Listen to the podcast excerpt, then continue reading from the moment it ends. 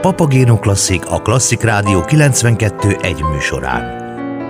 Érdekességek, kulturális programajánlók, valamint beszélgetések a zenei és kulturális élet kiemelkedő szereplőivel itt, a Klasszik Rádió 92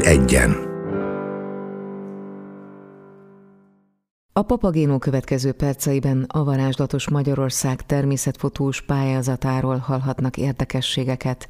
Erre a pályázatra évek óta sok ezer ember jelentkezik, hiszen az egyedülálló fotós megmérettetésen kilenc hónapon át versenyezhetnek a havi díjakért, majd az évvégi dobogós helyezésekért.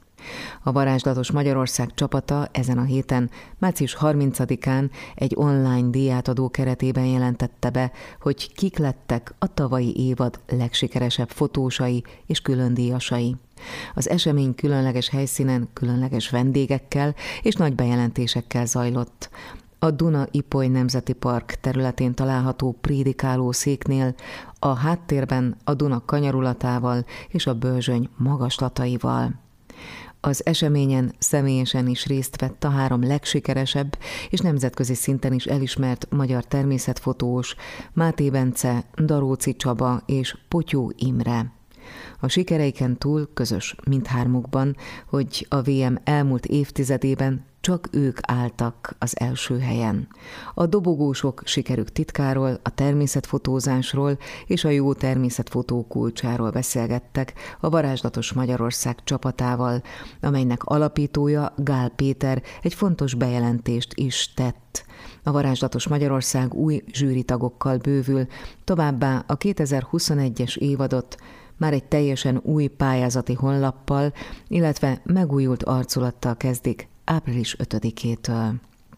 Kövesi Esztert, a Varázslatos Magyarország kommunikációs vezetőjét arról is kérdeztem, milyen témát választottak a legtöbben az elmúlt évben, illetve mely korosztály képviselteti magát, kik a legfiatalabbak és a legidősebbek a résztvevők között egészen fiataloktól elkezdve egészen idősekig egy ilyen nagyon nagy intervallumot ölel fel. A legfiatalabbak ilyen 12 év körüliek voltak a tavalyi évadban, a legidősebbek 60-70 fölöttiek is, tehát úgy tűnik, hogy a, a természetfotózás egészen a kicsiktől a nagyokig mindenkit megérint.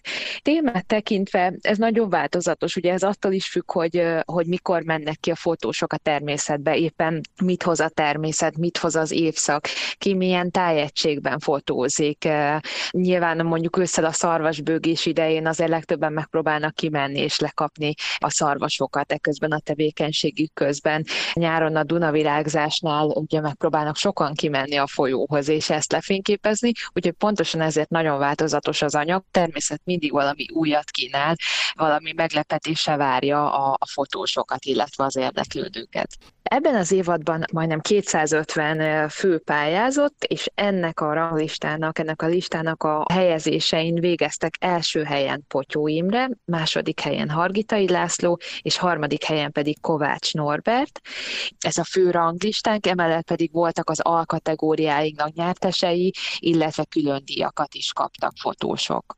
Kik az új zsűritagok? A zsűri úgy fog kinézni 2021-ben, hogy eddigi zsűri tagjaink és két nagyon prominens személyiség csatlakozott hozzánk. Elsőképp említeném a francia mélytengeri fotós és búvár Laurent Ballestet, aki most csatlakozott a csapatunkba, és nagyon nagy izgalommal várjuk, hogy ő, mint mélytengeri búver, milyen perspektívákat, milyen szemléletet fog behozni a pontozásba. A másik zsűritagunk pedig itt a Bitrai Tamás lesz, a National Geographic Magyarország magazinnak a főszerkesztője. Ő maga egyébként operatőrként is dolgozott, és természetesen, mint egy ilyen nagyon színvonalas magazinnak a főszerkesztője, és egy olyan ember, akinek nagyon jó szűrője van ugye a képekhez, ez, ő is biztosan nagyon izgalmas szempontokat fog a zsűrizésnél figyelembe venni. Április 5-től pedig egy megújult arculattal láthatjuk a Varázslatos Magyarország pályázati honlapját, kiírásait, de mi lesz az újítás lényege?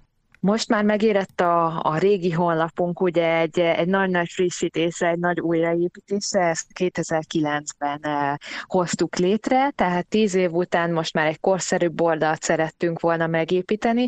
Az egész oldal új lesz, eh, új megjelenése lesz, eh, nagyon szép letisztult kinézete, korszerű képfeltöltési funkció, képkeresés, a képnézegetés is sokkal élvezetesebb lesz, és ugye létrehoztunk új arculati elemeket, megújult a logónk, az arculati formáink, ugye, mint a betűtípus, úgyhogy ez egy nagyon, nagyon új kinézetű oldal lesz, és mindemellett, a, amit próbáltunk még szem előtt tartani, hogy a fotósoknak létrehozunk egy olyan profil oldalt, amit ők úgy tudnak kitölteni, úgy tudják a képeiket feltölteni, hogy, hogy akár ezt egy saját természetfotós weboldalként, profiloldalként tudnak használni, és ezt mutogathatják a, a nagy közönségnek, úgyhogy ez is új lesz benne, illetve fontos elmondanom, hogy lesz egy új pályázati kategóriánk is, amit a National Geographic Magyarországhoz, kedvenc színünk a sárga címmel, ez utalva ugye az ő ikonikus sárga színükre, olyan képeket fogunk várni,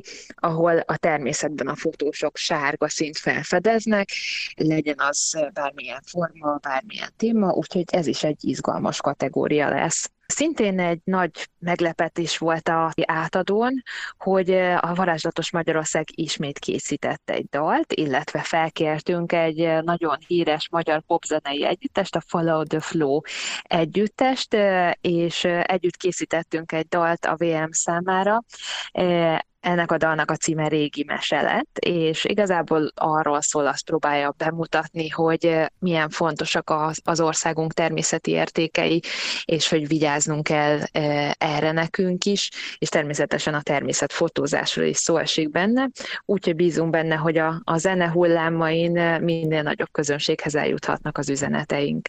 Kövesi Eszterrel, a Varázslatos Magyarország kommunikációs vezetőjével beszélgettem annak okán, hogy a VM csapata a héten, március 30-án egy online díjátadó keretében jelentette be, hogy kik lettek a tavalyi évad legsikeresebb fotósai és különdíjasai, továbbá Gál Péter, a VM alapítója bejelentette, hogy új zsűritagokat is köszönhetnek a csapatban, illetve április 5-től megújult arculattal és új pályázati honlappal várják a megmérettetésre jelentkezőket. Kedves hallgatóink, nemzetközi életműdíjat kapott Novák János, a Kolibri Színház igazgatója.